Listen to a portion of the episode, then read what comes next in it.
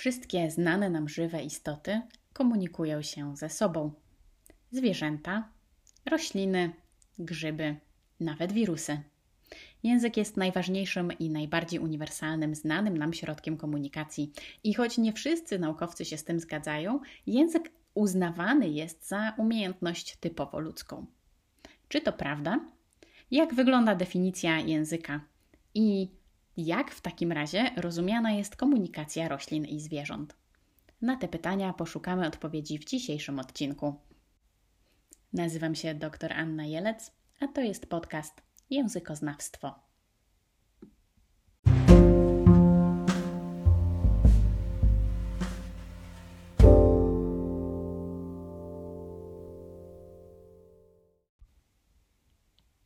Poprzednich odcinkach rozmawialiśmy już o tym, czym jest język i jak się go opisuje. Porozmawiajmy więc teraz o komunikacji w nieco szerszym kontekście komunikacji zwierząt. W przeciwieństwie do ludzkiego języka, szeroko rozumiana komunikacja zwierząt, a nawet roślin, angażować może wszystkie zmysły, począwszy od węchu, poprzez dotyk, słuch i wzrok. Zmysł węchu pełni bardzo istotną rolę w komunikacji zwierząt. Zapach bowiem, w przeciwieństwie do dźwięku, utrzymuje się w danym miejscu przez dłuższy czas, co oznacza, że informacja w nim zawarta może zostać odczytana także w jakiś czas po jej pozostawieniu. Dla przykładu, jeżeli spotkam kogoś znajomego na Jeżyckiej ulicy i zawołam do tej osoby cześć, to będzie ona w stanie odsłuchać moją wiadomość tylko i wyłącznie natychmiast. No, oczywiście, chyba że ktoś ją nagra.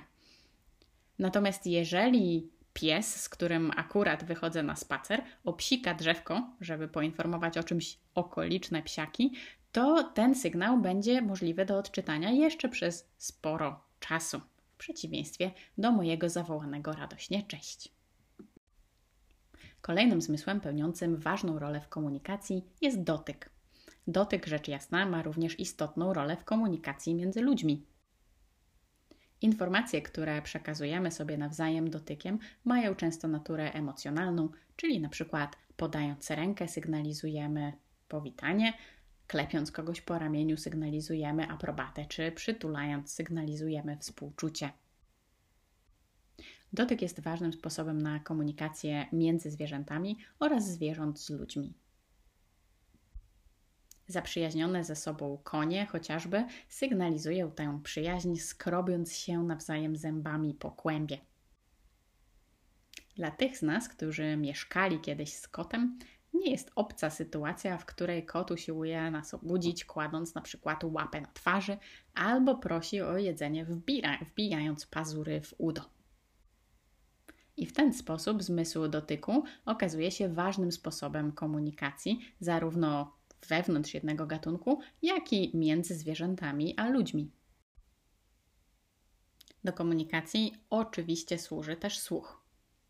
Słuch jest bardzo istotny w mowie, to oczywiste, ale dla zwierząt sygnały dźwiękowe również są bardzo istotne.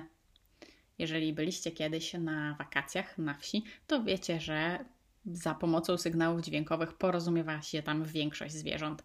Czy to kogut krzyczący rano po budkę, czy to ptaki porozumiewające się między sobą o zmierzchu, cykady, e, świerszcze, muczące na polu krowy. Komunikacja zwierząt pełna jest wokalizacji. Co więcej, dźwięk produkowany jest nie tylko paszczą. Zwierzęta takie jak świerszcze czy cykady chociażby wydają sygnały dźwiękowe, pocierając na przykład e, łapką o skrzydełko. I na koniec zmysł wzroku. Zmysł wzroku znów jest bardzo istotny w komunikacji zarówno zwierząt, jak i ludzi, bo przecież wszyscy wiemy, że czasami ktoś potrafi nas wysłać w miejsce, w które absolutnie nie chcieliśmy się udać, jednym celnym gestem. U zwierząt natomiast e, zmysł wzroku pełni bardzo szeroką komunikatywną rolę.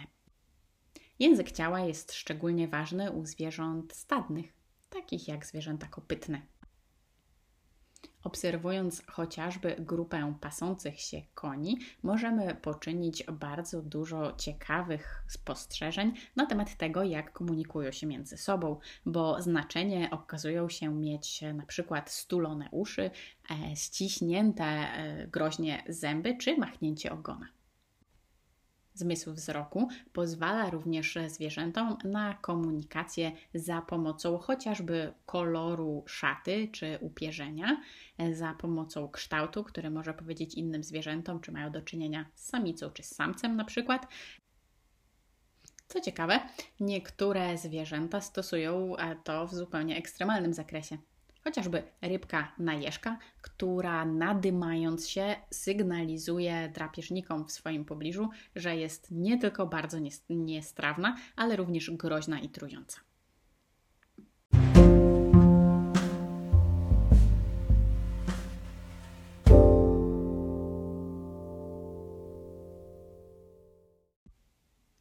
Komunikacja zwierząt przybiera bardzo ciekawe formy. Dla przykładu, pszczoły komunikują się między sobą, e, wykonując charakterystyczny taniec. Badania naukowe przeprowadzone na temat tańca pszczół powiedziały nam, że każdy ruch odwłoku oraz kierunek, w którym porusza się pszczoła, ma przekazać informacje dotyczące lokalizacji źródła pyłku. Badacze wyróżnili różne rodzaje czy style tańca pszczół, między innymi e, figurę okrągłą czy figurę tak zwaną majtającą kuprem. Każda z nich posiada oddzielne znaczenie. Co ważniejsze, pszczoły wykazują bardzo nietypową dla innych zwierząt cechę komunikacji, a mianowicie są w stanie zakomunikować innym pszczołom informacje o czymś, co nie jest w ich zasięgu wzroku. Większość zwierząt skupia się na tym, co widzą. Jeżeli na przykład widzą drapieżnika, to mogą o nim ostrzec stado. Natomiast jeżeli coś umknie z pola widzenia i z pola bezpośredniego doświadczenia, to większość zwierząt o tym nie potrafi zakomunikować. Ale pszczoły umieją. Pszczoła robotnica potrafi powiedzieć koleżankom z ula o tym, gdzie mają szukać źródła nektaru, nawet jeżeli będzie to wymagało wielogodzinnego lotu. Równie ciekawych przykładów można szukać w komunikacji ssaków, a już w szczególności takich udomowionych zwierząt jak psy. Niedawno opublikowane w czasopiśmie naukowym Nature badanie pokazuje bowiem, że udomowione psy nie tylko komunikują się między sobą, ale również zaczęły wytwarzać cechy komunikacji typowe dla komunikacji ludzkiej. Jak to możliwe? No cóż, badanie opublikowane w 2017 roku i przeprowadzone przez badaczkę Julian Kamiński, Jennifer Hinz, Paula Morrisa i Bridget Waller pokazuje, że psy są w stanie kontrolować wyraz twarzy, aby komunikować się z ludźmi. Dlaczego jest to takie niezwykłe? No cóż, tradycyjnie zakłada się, że jeżeli nawet można zidentyfikować coś takiego jak wyraz twarzy u zwierząt, to są one odruchowe i wyrażają emocje. Natomiast badanie Julii Kamiński i jej współpracowników pokazuje, że psy są w stanie kontrolować swój wyraz twarzy, jeżeli czegoś od nas chcą.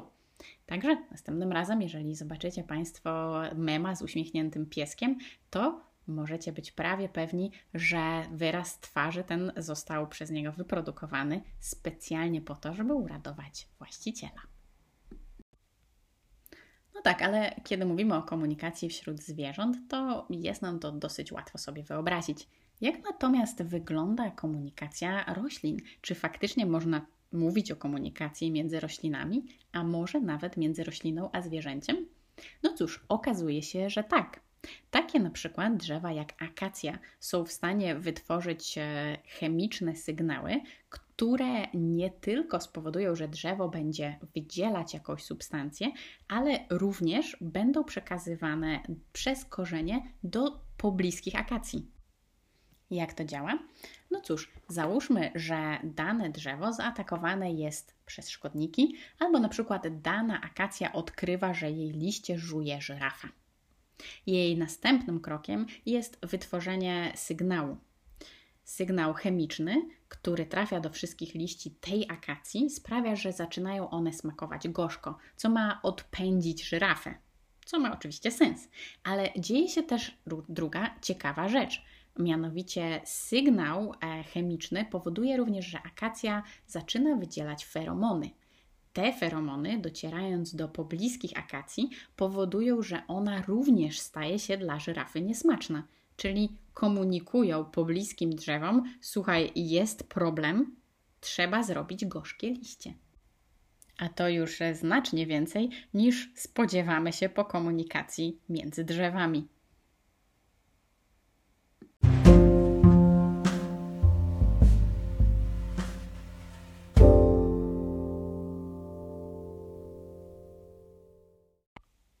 Badaczem, który zajmował się charakterystyką komunikacji i porównaniem języka i komunikacji, był Charles Hockett.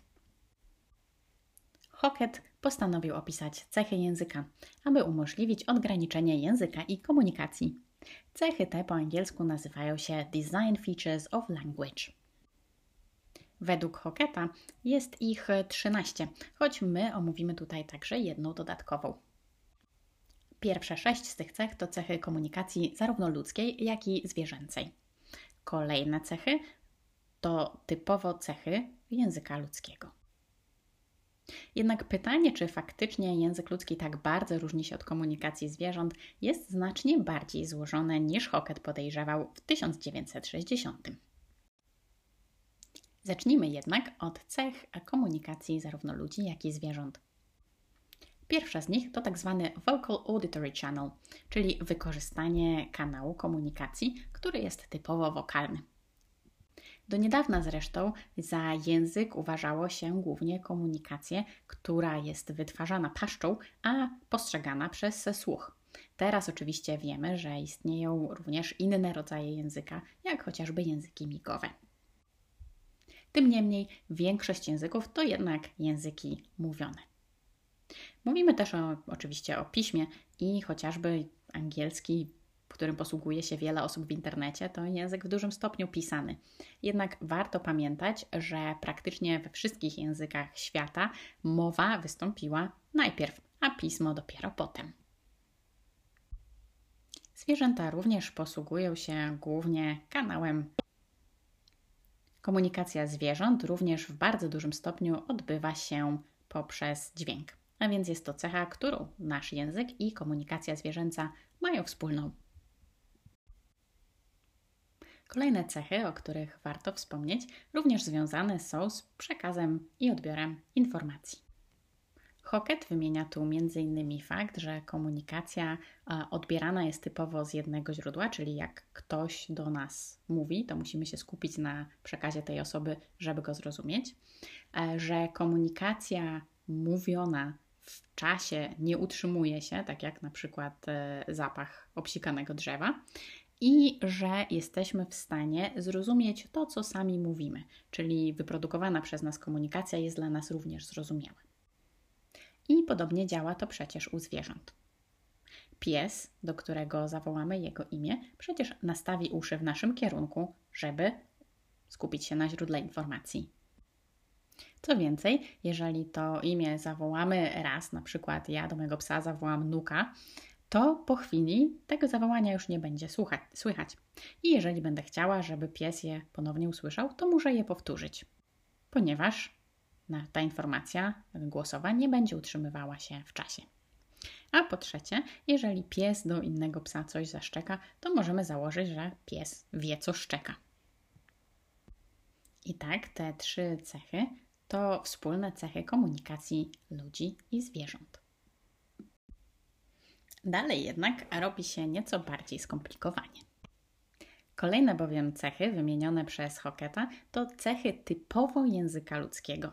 Nie znaczy to jednak, że tak całkiem nie znajdziemy ich w komunikacji zwierząt.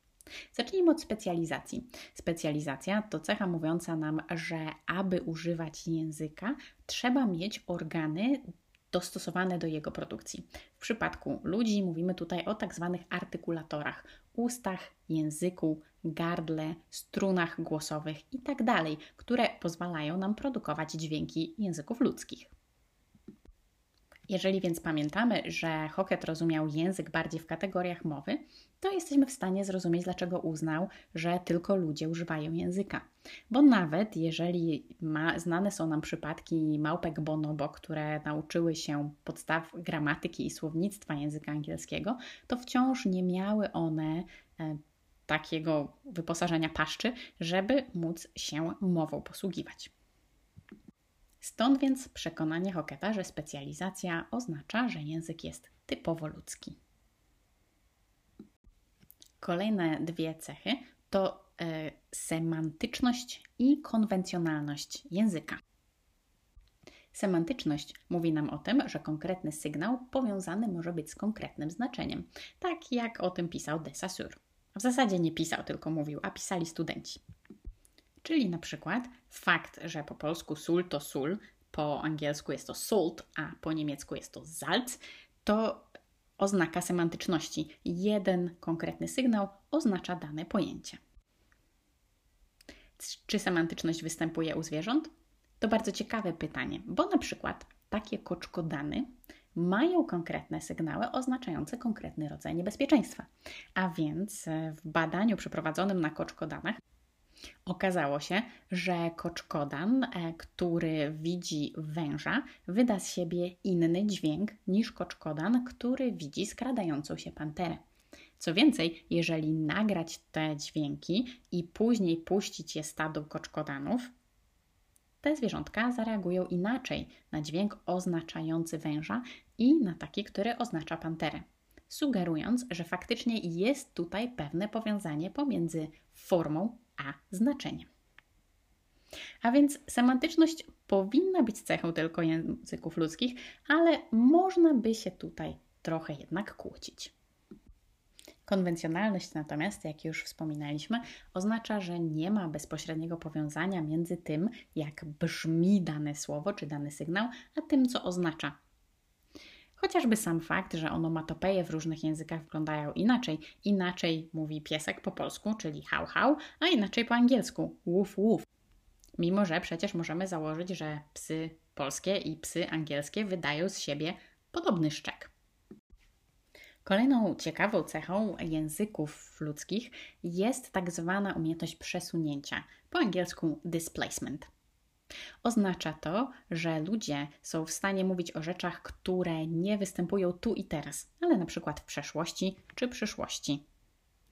Jesteśmy w stanie opowiadać sobie, co planujemy jutro albo co zdarzyło się kiedyś. Taki pies na przykład nie jest. Posiadacze piesków na pewno kojarzą sytuację, w której pies jest bardzo głodny, bo nadchodzi pora kolacji, dostanie jedzenie, a później natychmiast sygnalizuje nam, że jest nadal bardzo głodny. Niestety, komunikacja między człowiekiem a pieskiem nie posiada tego narzędzia przesunięcia, czyli nie jesteśmy w stanie pieskowi rozsądną argumentacją wytłumaczyć, że kolacja przecież już była. Pozostaje nam wytrzymać ten wygłodniały wzrok do kolejnego posiłku.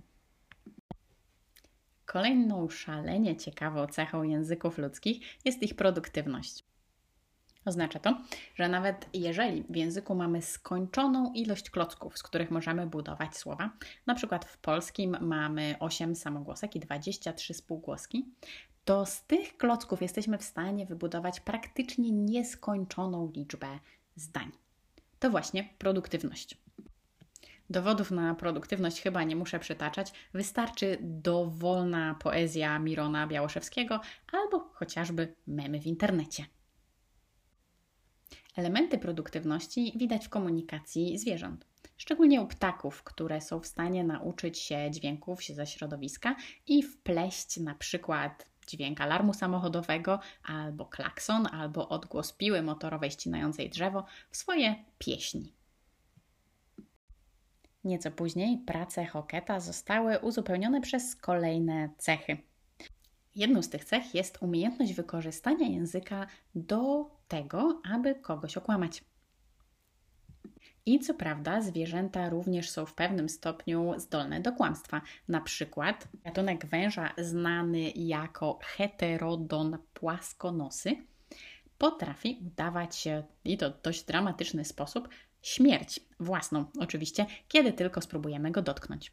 Podobnie takie gatunki ptaków jak kuropatwa znane są z tego, że udają, że mają złamane skrzydła, aby odciągnąć drapieżnika e, od gniazda.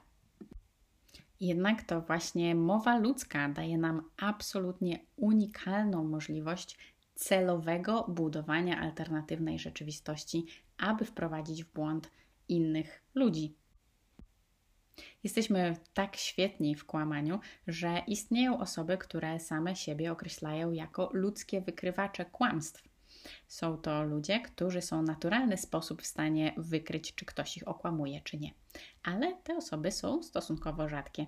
Jedną z nich jest e, Renee McEllery, która prowadzi angielskiego bloga Eyes for Lies. I choć posługuje się ona również e, informacjami pochodzącymi z mowy ciała, e, to głównie polega na tym, jak wygląda język. I okazuje się, że nasz język wiele zdradza na temat tego, czy mówimy prawdę, czy nie. Kolejną fascynującą cechą języka ludzkiego jest to, że możemy używać języka, aby mówić o języku. Jest to tak zwana refleksywność. Przykładem tego jest chociażby ten podcast, gdzie używam języka polskiego, aby opowiedzieć o języku w ogóle. Nawet najbystrzejszym zwierzętom się to nie udaje. Żadne ze znanych badań komunikacji nie odkryło jeszcze stworzenia, które byłoby w stanie komunikować się na temat swoich własnych możliwości komunikacyjnych. Ostatnią z cech, którą chciałam dziś omówić, jest e, learnability, czyli tak zwana wyuczalność. Język ludzki jest naprawdę wyjątkowy pod tym względem. Nie tylko każdy z nas jednego języka uczy się w dzieciństwie, ale również jesteśmy w stanie poznać bardzo wiele takich kodów. Wśród zwierząt wygląda to zupełnie inaczej. I choć wspominałam już o bonobo, który nauczył się języka migowego, i choć badania na szympansie, którego nazwano przeuroczo Nymczympski, oraz gorlicy koko pokazują nam, że małpy człekokształtne są w stanie pojąć podstawy używania ludzkiego języka, to raczej nie spotykamy się z sytuacją, gdzie pies nauczył się mówić po kociemu, albo żyrafa nagle zaczęła ryczeć jak osioł. A już na pewno nieznana jest nam sytuacja, w której którekolwiek z tych zwierząt posiadłoby tajniki ludzkiej mowy. Inna sprawa, że o komunikacji zwierząt nie wiemy jeszcze wszystkiego. Whitney Friedman, e, która jest badaczką zachowań delfinów na Uniwersytecie w Kalifornii San Diego, mówi na przykład o tym, że komunikacja delfinów opiera się w dużym stopniu na echolokacji. A ponieważ już wiemy, że delfiny nie tylko nadają sobie nawzajem imiona, ale również mają przydomki, to e, pozostaje pytanie, jak wiele z komunikacji delfinów e, jeszcze nie odkryto. Nie jest wykluczone, że nasza komunikacja i komunikacja tych zwierząt są do siebie bardziej podobne niż marzyłoby się Charlesowi Hocketowi w 1960.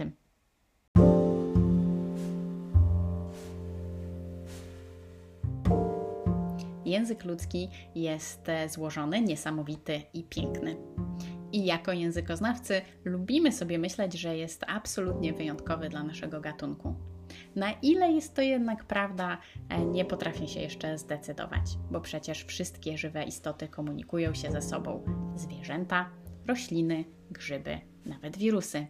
Język jest najważniejszym i najbardziej uniwersalnym znanym nam środkiem komunikacji. Czy jest jednak umiejętnością typowo ludzką?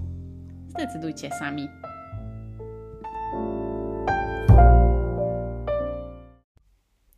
Podcast Językoznawstwo wspierany jest przez projekt Kolaboratorium UAM, program szkoleniowy dla mieszkańców regionu. Realizowany jest w ramach programu operacyjnego Wiedza, Edukacja, Rozwój 2014-2020 i współfinansowany ze środków Europejskiego Funduszu Społecznego. Program Kolaboratorium oferuje wiele fascynujących kursów prowadzonych przez pracowników UAM, które serdecznie polecam. Zajrzyjcie na stronę kolaboratorium.org. amu.edu.pl.